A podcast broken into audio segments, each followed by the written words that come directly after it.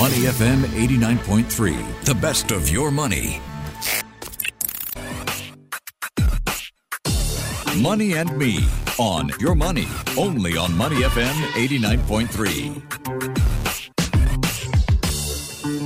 Good morning. Welcome to Money and Me. The Federal Reserve is pressing ahead with a quarter percentage point increase despite the banking markets roiling with uncertainty. The banking turmoil had prompted the Fed committee to consider a pause or, you know, that means no rate rise at all. But Powell said its members had ultimately decided to press ahead with a quarter point increase with a very strong consensus. Some analysts say not proceeding with a hike would have revealed a deeper concern about the U.S. banking sector. Here in Singapore, Singapore's banks' exposure to beleaguered Credit Suisse may be insignificant, uh, as the Monetary Authority of Singapore has indicated. But you may be thinking, what about your portfolios with your robo advisor? So today we've invited from Stashaway, Stephanie Leung. She's Chief Investment Officer. Good morning, Stephanie. Help us understand if Stashaway's portfolios have exposure to the U.S. banking crisis. Hi, good morning, Michelle, and uh, good morning to everyone, and thanks very much for having us here. I mean, when the when the banking crisis unfolded uh, about 10 days ago, took uh, immediate action and review our portfolios, and uh, we have very, very minimal exposure to uh, Silicon Valley Bank. Uh, the reason we have some exposure, which is less than 0.0062% in our uh, in our highest risk portfolio, is because SVB is part of the S&P index. And uh, as we track passively the, the global indexes, the, the, the, fact that it is in the S&P means that we do have a very, very, very minimal exposure. But it's so minimal that it doesn't affect any of our portfolio returns. We send out an email to our customers uh, very, very quickly. Uh, and also, I guess, more importantly, as a company, we also don't have any exposure to Silicon Valley Bank uh, and the other regional banks in the U.S. that are affected. So I guess all in all, uh, it, it, we have uh, uh, almost zero exposure to uh, any of the banking crises that's going on in the U.S. Great to know about the review, Stephanie, um, and the processes behind robo advisories like Stashaway. Help us understand your chief investment officer with more than 17 years of experience managing multi asset portfolios globally. Can you help us understand what the role of CIO for Stashaway means? What is it that you do on a daily basis? Yeah, so I am the, uh, the uh, chief investment officer for Stashaway and took up the role uh, in 2022 prior to that, I have been managing uh, portfolios for institutional clients uh, like Goldman Sachs and also family offices across Asia. So um, at Stashaway, I'm actually responsible for management of all our client portfolios across our five different markets, uh, which total over US dollar one billion. So I'm, I'm the person on a day-to-day basis managing investments for our investors. Fantastic. Help us understand how your work feeds into Stashaway's portfolios. Yeah, I guess uh, especially being a digital wealth manager or what a lot of people call robo advisor, mm-hmm. uh, we actually have a systematic uh, strategy or a systematic framework to manage our portfolios for our clients. So it's it's quite different from if you um, uh, think about a mutual fund, for example, who has a portfolio manager who with a team of analysts that makes kind of investment decisions uh, every day based on uh, uh, mostly, I guess, judgment from a human being. So we do have a system. We have our, our algo that has been running uh, for six years now to manage portfolios for a client. Now you may ask, but then, I mean, what is my job, right? How, mm. how do I, how, how does my work fit into the portfolio given that it's been running on the system? Right. So I guess my job is threefold. Uh, firstly, uh, we do have to monitor the system because the, I guess, I mean, there are different times when um, uh, different risks pop up. For example, this happened with Silicon Valley Bank, and we do need to monitor that uh, if, if there is any exposure and to make sure that actually the system runs as it should be. Uh, secondly, is that we also continually make improvements to the system. So uh, on a day-to-day my me and my team uh, keeps uh, updating the system and upgrading the system. Uh, and lastly, my job is to communicate uh, a lot of our investment decisions and analysis to our customers. Because I, I think even though our customers trust us with the money to, to manage um, using a system, at the end of the day, they also want to understand what's going on.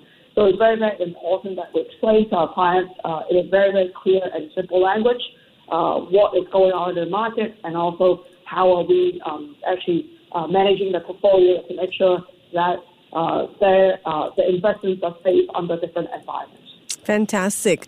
All right. Here on this show, we promote financial literacy, Stephanie. So we'd love to find out more about your own investment journey. We know it's Stashaway. I think it was in 2021 when it made news that Stashaway um, has more than 1 billion US dollars assets under management. Absolutely fantastic. Well, we bring it down to the very granular and personal level. Um, how did your investment journey start?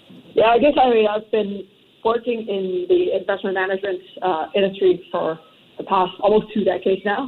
And when I started my career, I actually didn't start uh, in managing risk. I started in research. So I started my career, at, at financial career at research at Goldman Sachs, where I was responsible for uh, doing a lot of analytics on uh, using data. I think that gave me a very, very solid foundation on doing proper analytics and also data analysis. And that, that, that really got me to be very interested in how to construct uh, optimal portfolios or construct asset allocations, meaning thinking about asset classes rather than single stocks. And in 2009, I, uh, I joined the trading desk at Goldman, which was also a very interesting environment. I mean, we were we were traders mostly, and we basically uh, have to make very very fast-paced decisions. Uh, but we weren't really investing; we were mostly trading. And there's a big difference between that uh, trading and investing. Trading actually takes advantage of some of the very, very short term movements, mm-hmm. whereas investing is actually thinking much more about the fundamentals and long term. And I guess my journey uh, going from a trader to an investor actually was, I guess, how I went from the trading desk to managing uh, longer term portfolios for some of the very, very wealthy family offices in Hong Kong.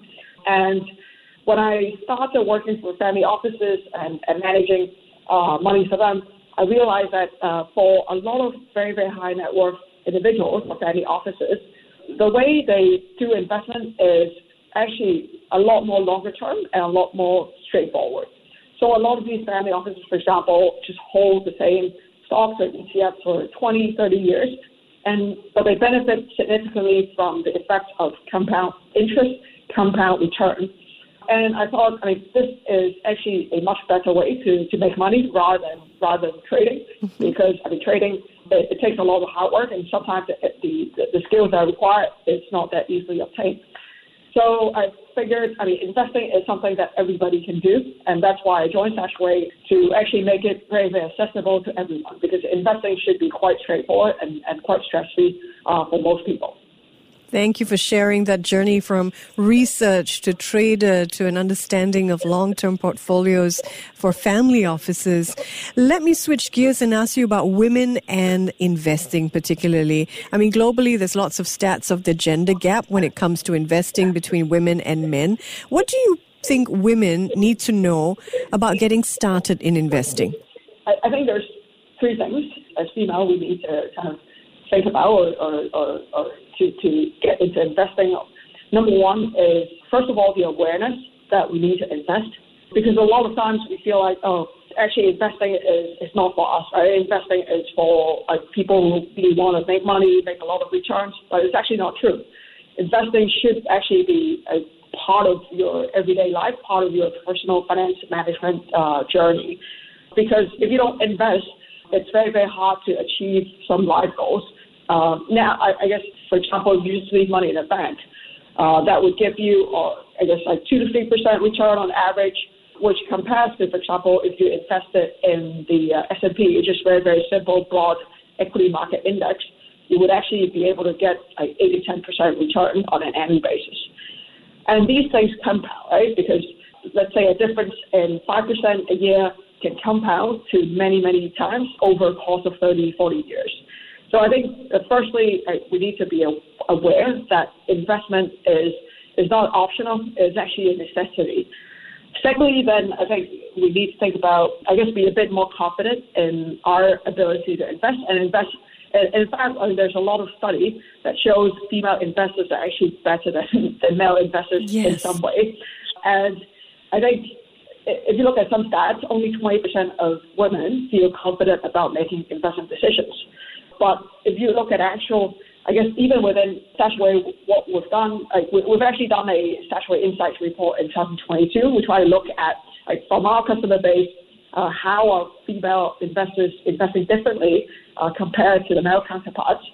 And what we found is that uh, women in Singapore are, are one, 1.2 times more likely to keep a cool head and stay invested during tough times as compared to men. So I mean, female is actually uh, better investors.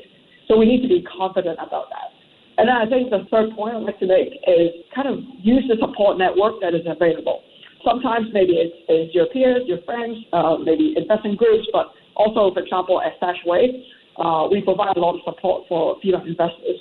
Uh, we've had a uh, initiative called She Invest uh, for a few years now, and we uh, we, host workshops. We, uh, we, we have materials that are uh, tailored to female investors to help them get started. So I guess yeah, there there is support that we can reach out to and get, and that helps uh, uh, get started. Uh, this year, for example, we're we're doing a bit something different for IWD in the sense that we're offering 25 coaching sessions uh, with C-suite members to our female investors for people who are seeking for all sorts of advice, right? You can talk to us about uh, career advice or investment advice or, or even, I guess, other issues uh, that may come up as a female investor. So we have a lot of resources and we're here to help. Fantastic to hear. All right, let's talk a little bit about opportunities in the midst of all this uh, roiling in the markets. Some see this as, you know, a challenge and other people see this as an opportunity. So where do you see the silver lining in terms of opportunities to build our wealth this year? Yeah, I think I mean, there's no question that we're going through some very, very turbulent periods. Uh, following useful is hard enough, and to be able to make the right investment decision is even harder. So I would say, I mean, compare actually to the start of 2022, I'm actually seeing more opportunities now. Reason being, even though I mean, a news flow is actually very, very confusing, we see, for example, some assets uh, actually becoming more attractive. The reason why I say that is, for, for example, if we look at our different asset classes that are available on Stashaway, short-dated treasuries, because of the interest rate hikes that have happened are now offering 5% in terms of uh, yield, which is the, the income that they give every year. So this compares to 12 months ago, where uh, short-dated treasuries or like very, very safe bonds are offering close to nothing. So if you, uh, let's say if you have still money in a bank that is earning 2 to 3%, it, there is actually better alternatives out there.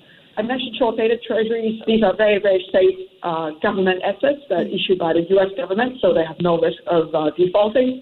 Uh, they are very safe because they are also very, very short in duration. So these bonds actually mature in one to three months. So even if the Fed continues to hike, hike interest rates, they would be uh, the prices would not be affected. So they're quite safe. The other uh, pockets of safety assets would include, for example, gold. Mm. Actually, in all, all our uh, managed portfolios, we've added gold um, because it's a good balancing asset versus bonds and equities.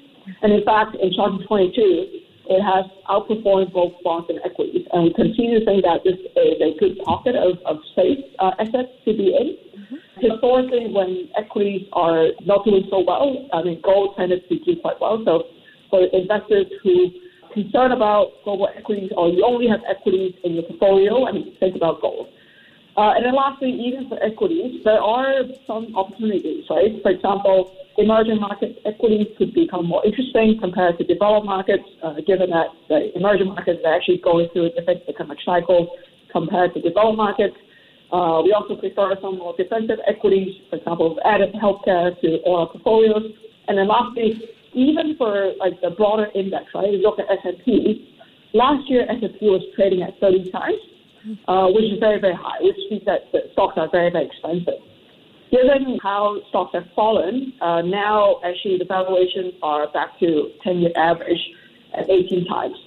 Now, it's not like rock bottom cheap, but at least you're not starting at a very, very high valuation. So I think there are like different pockets where, where we see things are getting more interesting. And then lastly, I would say if you have gone through 2008, if you've gone through like COVID, you know that uh, after crisis, uh, there's always a recovery that's coming. Mm. So it's important not to time the market too much because it's very, very hard to time it, mm-hmm. very hard to catch the bottom. So one very good way to actually think about how you uh, start to build your long-term wealth is to actually make use of these opportunities. Uh, for example, doing dollar cost averaging helps you to get into the market without thinking too much about timing. Mm-hmm. Having a diversified portfolio also helps with that. Fantastic overview. Thank you for those insights, Stephanie. Uh, one more question for you. We see the Fed continuing with the rate hike, still trying their best to tamp down inflation over in the U.S. How do you think investors can think through inflation when they're making their investment decisions? Yeah, I think, I mean, uh, inflation, of course, has been top of uh, everybody's mind because it drives uh, Federal Reserve policy in, uh, in the past 12 months. Uh, inflation is not always bad, right? Because inflation actually comes when economic activity is quite robust, when growth is good. It's bad when it's too high, and obviously it, it has been too high. I think if you look at U.S. inflation, it has started to come off. Mm-hmm. And Chairman Powell also mentioned uh, disinflation as well in his uh, in his testimony uh, and, and press conference. I think it is a good sign. However, because we're starting from a very very high level of inflation, it will take some time for inflation to come down to where the Fed wants it to be, which is 2%. So I think we need to be a bit patient in this cycle. But higher interest rates are actually uh, making some short-dated bonds like quite interesting. As, as I mentioned, the, the, the short-dated treasuries are giving you 5% interest rates right now. Mm. So as an investor, I, I guess this, like, despite all the concerns and all the headlines about inflation, we should think about how we take uh, advantage of that. And I mean, we actually uh, have a few um, of these income options. So, for example, cash management options, we have like Stashaway Simple, and then also we have uh, passive income templates. So, when interest rates are high, these fixed income like, solutions actually become more attractive. All right, we can't let you go without getting your view on the Fed's near future moves and possible near uh, terminal interest rates. Yeah, I think uh, it's a it's a very very timely interview because we just had the FOMC meeting last night. Exactly. Uh, and yeah, as the market and folks like widely expect uh, the Fed hike 25 basis points. And then also, I think in the Fed's communication, they also made a important change, which is that they think the path of the interest rates going forward are likely to become firmer.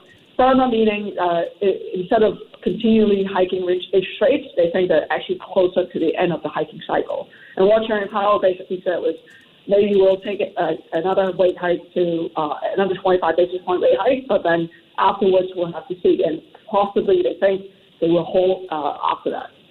So I think what he mentioned, uh, or the rationale for that, is because he thinks the events that have happened in the past two, three weeks are actually doing some job for the Fed.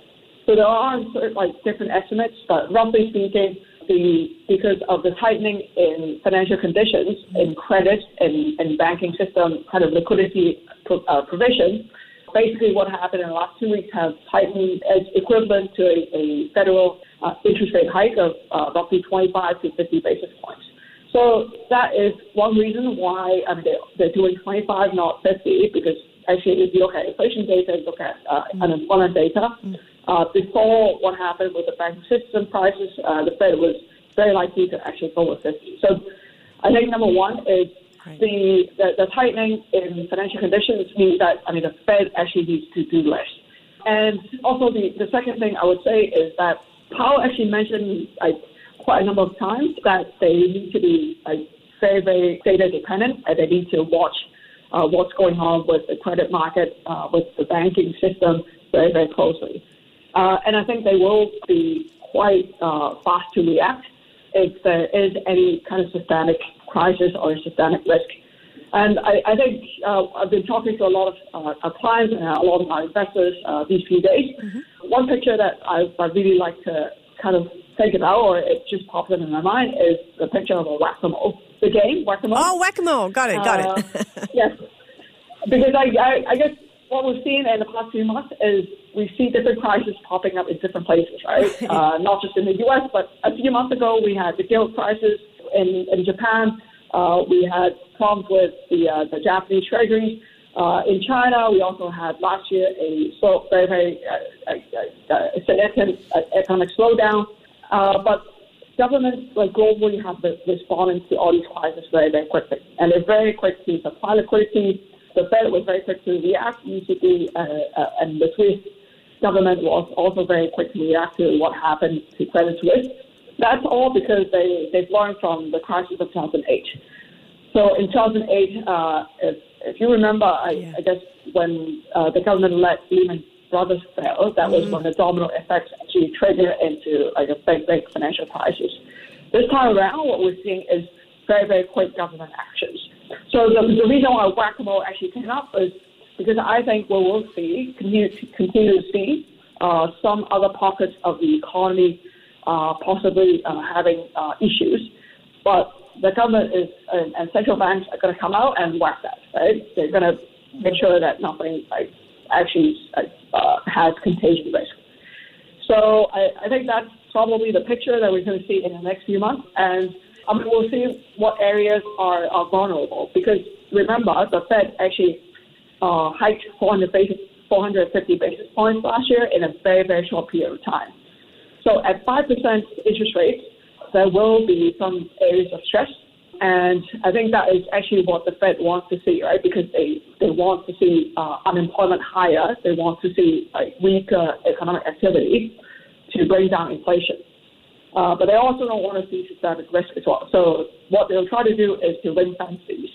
And the implications for asset prices, asset classes, is that it will still remain quite choppy. But I think as long-term investors, it may not be a good time to start to accumulate, uh, or, or if you have cash, put those cash to work. Absolutely fantastic. Whack a mole and markets. What a great metaphor. Well, don't play whack a mole with your investments is always a good idea as well. Stephanie, thank you for joining us. Thank you very much, Michelle, and uh, thank you for having us.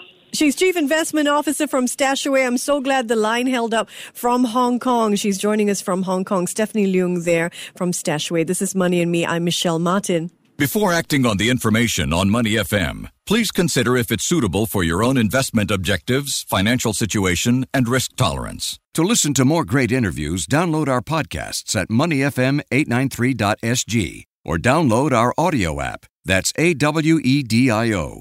Available on Google Play or the App Store.